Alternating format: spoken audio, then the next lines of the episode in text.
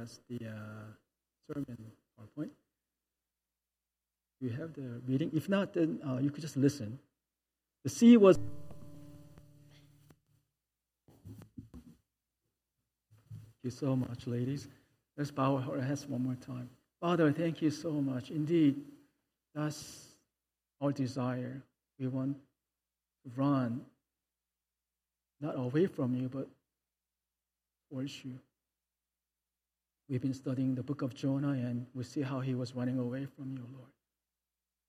But you pursued him. You made sure that he would turn back to you.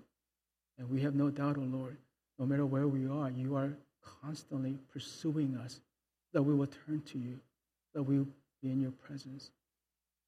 We thank you for your blessings, calling us to be here, to worship you together, whether in person or online. May we continue to fix our eyes on you, and may you lead us, O Lord, so that we will be part of your ministry and continue to experience your grace and mercy. In Jesus' name we pray. Amen.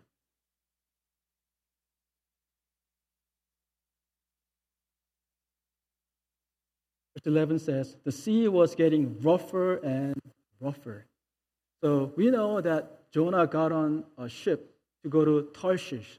Instead of going to Nineveh, which is northeast, he went west as far as he can. So he's on this ship, and because he's running away from God, God had to get his attention. He sent a mighty storm. And the boat was in danger, left and right, up and down. Because of the storm, their life was in danger. They had to throw away their cargo. They were crying out to their gods. And they find Jonah sleeping. So the captain went down to the ship to wake him up. And you pray to your God while we pray to our God.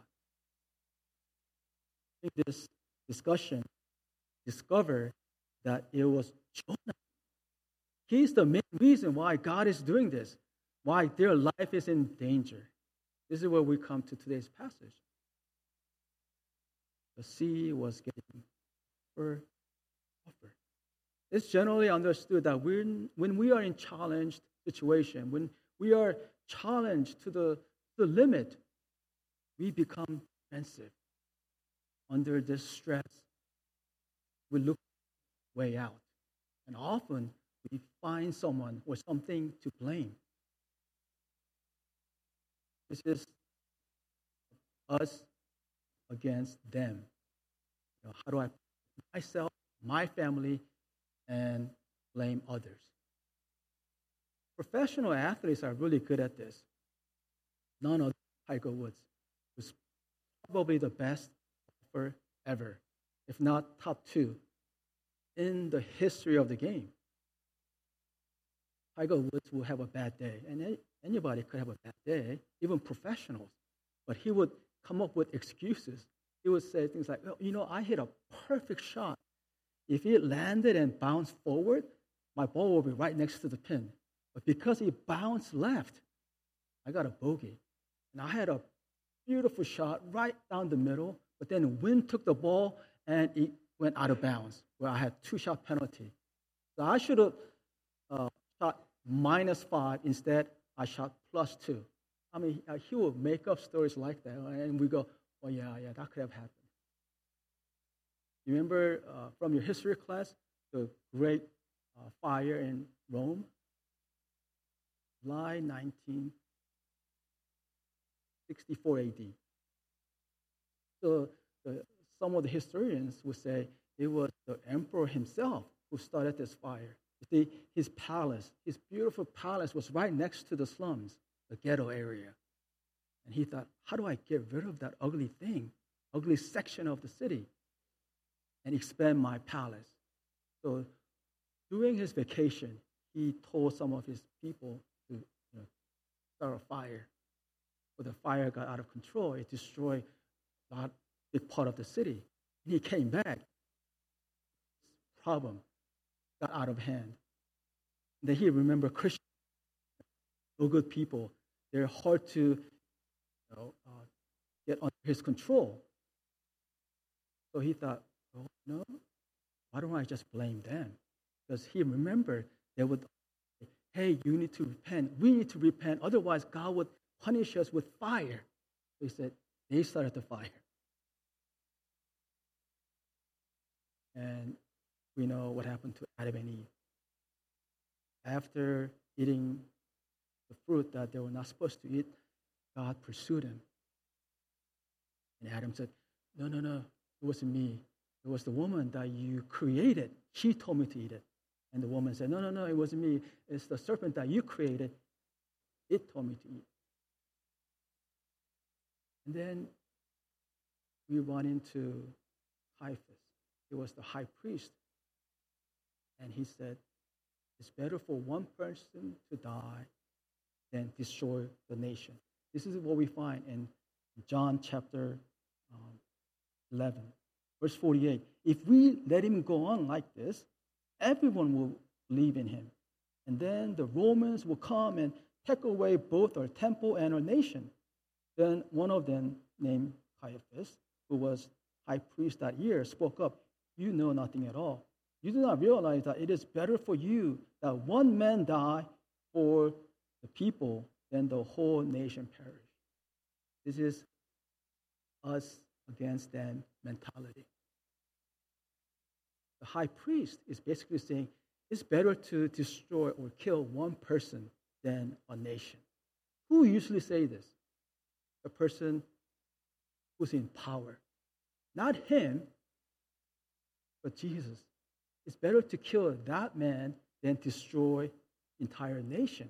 Because Romans, they're not going to be happy with him if he keeps stirring up troubles, and they will come and become more harsh and oppress us even more so that they will take away our privileges. That's not good. Let's just get rid of one person. Because he knows it's not going to be him. It's going to be someone else. This is what we see in verse 11. They said, what should we do to you? This is a question, but not really a question. They know Jonah is the reason why their life is in trouble. So they said, what should we do to you? Meaning, how do we get rid of you and fix this problem? That's what they're saying. This is when Jonah said in verse 12, pick me up and throw me overboard. Yeah, I admit, you got me. I'm the reason. So throw me overboard. Now think about that for a second. Does that make sense? They're in the middle of the storm. The boat, left and right, up and down. They're throwing away cargo. It's this chaotic situation. Why is Jonah asking them to throw him overboard? How many men does it take? 1, 2, 3, or 4, right? It doesn't make sense. He should just say, okay, you got me. It's my fault, my bad. So he would just run and go off the boat, right? He could have done that. It makes more sense that way. Why cause more trouble? Throw me overboard. So I like to use my imagination when I'm reading the scripture. So I kept searching for a good logical answer. I couldn't find any. I kept praying, and I thought of prodigal son. Remember when he was in a pig's pen, starving to death? And then he remembered, wait a minute, my father is wealthy. His servants, they always have enough to eat. Why am I here in pig's pen, starving to death, when I could go back home? Maybe even I could be one of his servants. Still, I'll be better off. That's when he got up and started going back. It was that recognition, that understanding, started the reconciliation process. Of course, his father welcomed him with open arms, and he was restored to his position and all those things. We have to remember that God pursues us, even in midst of our sins. We'll be better off in God's arms. I don't think this is kill me kind of thing. Jonah is telling the sailors, throw me overboard, because he's surrendering his life to God. He's allowing the sailors to experience his God, the creator of the land and sea. For them to experience this almighty God, just as he did. This is something new for Jonah. He's using this situation. Now he's pivoting, mind you. Instead of running away, okay, God, you got me. I surrender. I was running away from you, but you pursued me. So I surrender. I'm going to yield my life to you.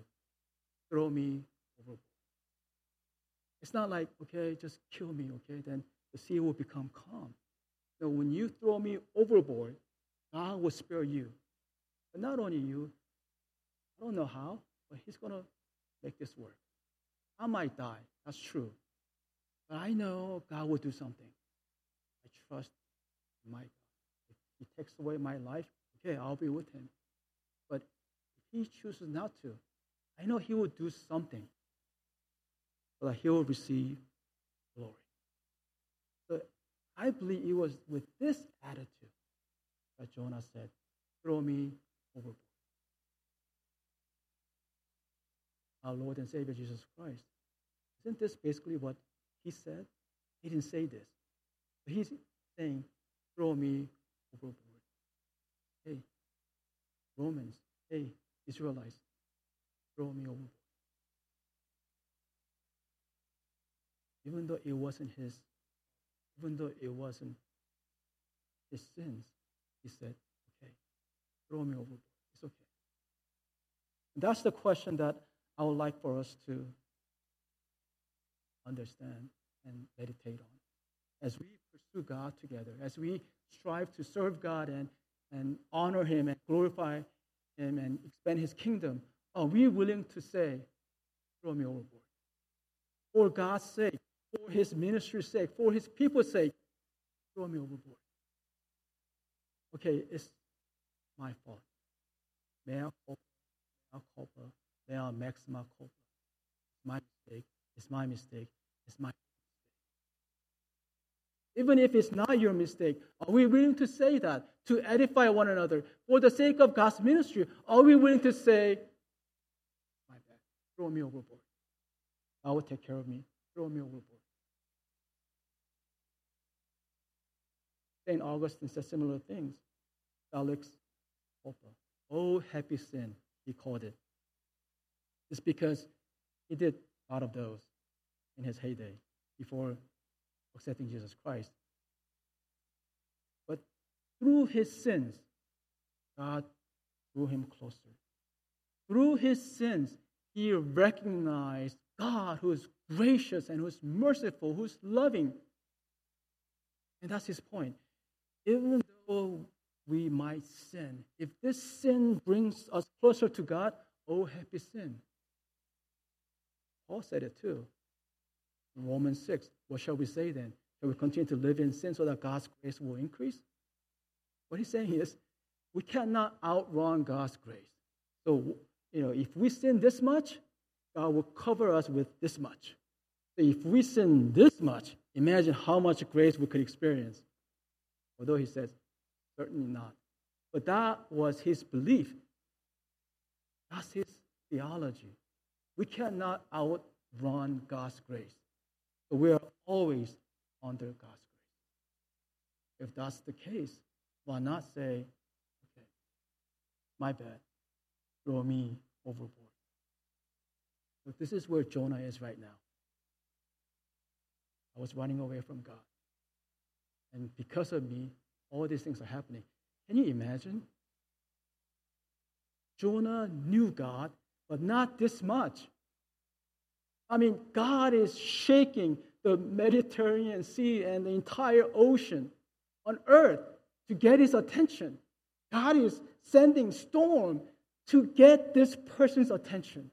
This is how much I love you, Jonah. I am pursuing you. And Jonah was all, I didn't know you would do this much. Throw me over.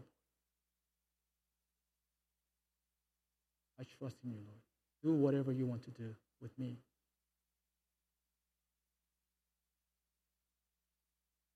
Yesterday, I was attending Kim's father's funeral. It turned out to be a revival meeting, not a memorial service.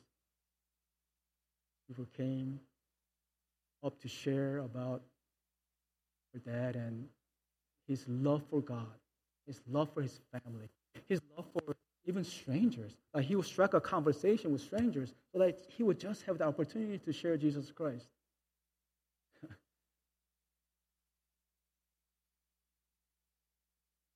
And even before, as he's getting older, share with his family to go with the Lord. God gave him one more chance to leave his legacy. Falling, he protected his great-grandchild because she has yet to accept Jesus Christ. He protected her. Throw me overboard. It is this kind of love, it is this kind of mindset that we need to embrace. Every once in a while, it's going to happen to all of us. Where we could take the blame, fall on the sword, as they say. Take one for the team, for God's team. When that time comes, are you just going to defend yourself over and over and over? Oh, no, it's not me, it's not me. Or are you going to say, throw me overboard? It's on me. So Jonah's compassion for the people were well received. Verse 13. Instead, the men did their best to row back to land. So they were afraid to throw Jonah overboard. Even though they knew Jonah was the reason, even though Jonah said, okay, you got me, throw me overboard, they said, oh, let's try one more thing first. So they were trying to get to a safe place. It wasn't working. So they cry out to God. Listen to this prayer. This verse. Then they cry out to the Lord, please, Lord, do not let us die for taking this man's life. Do not hold us accountable for killing an innocent man, although he wasn't innocent. For you, Lord, have done as you pleased. Now they're focusing on this God that they don't know. But through Jonah, they're getting to know this God. We find in verse 15. Then they took Jonah and threw him overboard, and the raging sea grew calm. And the men greatly feared the Lord, and they offered a sacrifice to the Lord and made vows to him. So what do we see here? We see these non-believers, the sailors, worshiping God, basically, right? Offering sacrifice, having this healthy fear. Just going out of control. So we see not just Jonah, but entire people on the ship shifting, focusing their attention to God. Because Jonah was willing to say, okay, throw me overboard. We're willing to say that. That is, are we willing to for Christ? Are we willing to take the blame? Are we willing to fall on the sword for the team? When we choose to run away from God, He pursues us. Sometimes He has to send grace to get attention. When we recognize this, we need to turn back right away. We always have to look around, because it could become an opportunity for us to lead others to Christ. God is constantly searching for true worshipers. God is constantly searching for servants who are willing to obey Him and to be part of the ministry of saving others around us. There's a story of Noah. But this is not in the Bible, of course. Noah's story is, but this story is not in the Bible. But in Jewish tradition, this is somewhat popular. So Noah is building ark. He finished the project. So he's just waiting. And God told him, okay, I'm going to give you a sign. When the well water turns red, that's a sign when you should get all the animals into the ark and go into the ark. So every day, Jonah would come down and check on the well. And he'll go back. Every day, this is what he's doing. So the kids, they figured,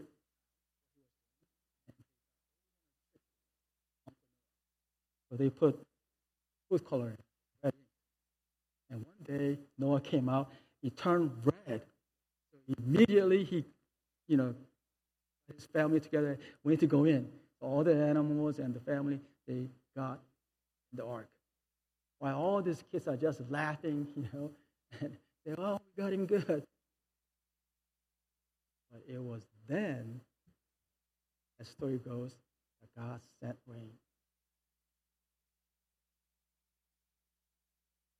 God could use anybody.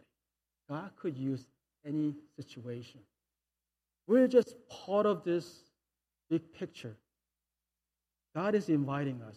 He doesn't need us. But He's providing opportunities for us to be part of this plan. Long ago, God the Father, God the Son, and God the Holy Spirit, they came together and go, well, how do we save the people, the sinners?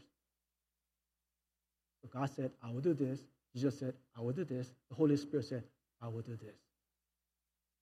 We were part of that project. In our personal life, in our church life, we need to remember this big project. This is why we were called. And along the way, we're going to run into different people, different situations, where we might have to say, throw me overboard for the sake of God's ministry. So who threw Jonah overboard? Jonah chapter 2, verse 3. You hurled me into the depths, into the very heart of the seas. This is what Jonah would say in chapter 2. So God is the one. Even though Jonah asked the sailors, and even though they were the ones who threw Jonah overboard, Jonah had a clear understanding. So if God wants me to go overboard, then it's okay.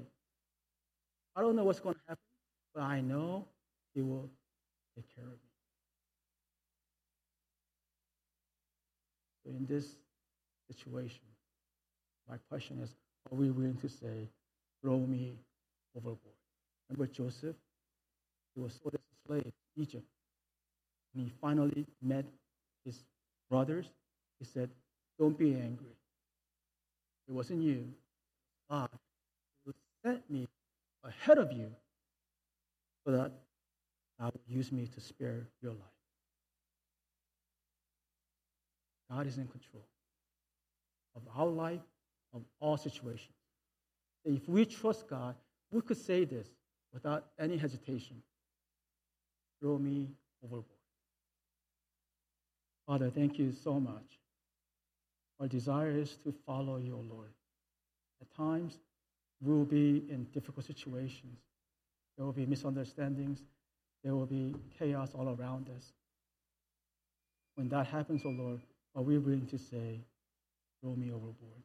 I pray, O Lord, that you will empower us, that you will help us to keep our trust in you, that we will yield to you and offer ourselves as a living sacrifice. For your sake, for your ministry's sake. In Jesus' name we pray. Amen.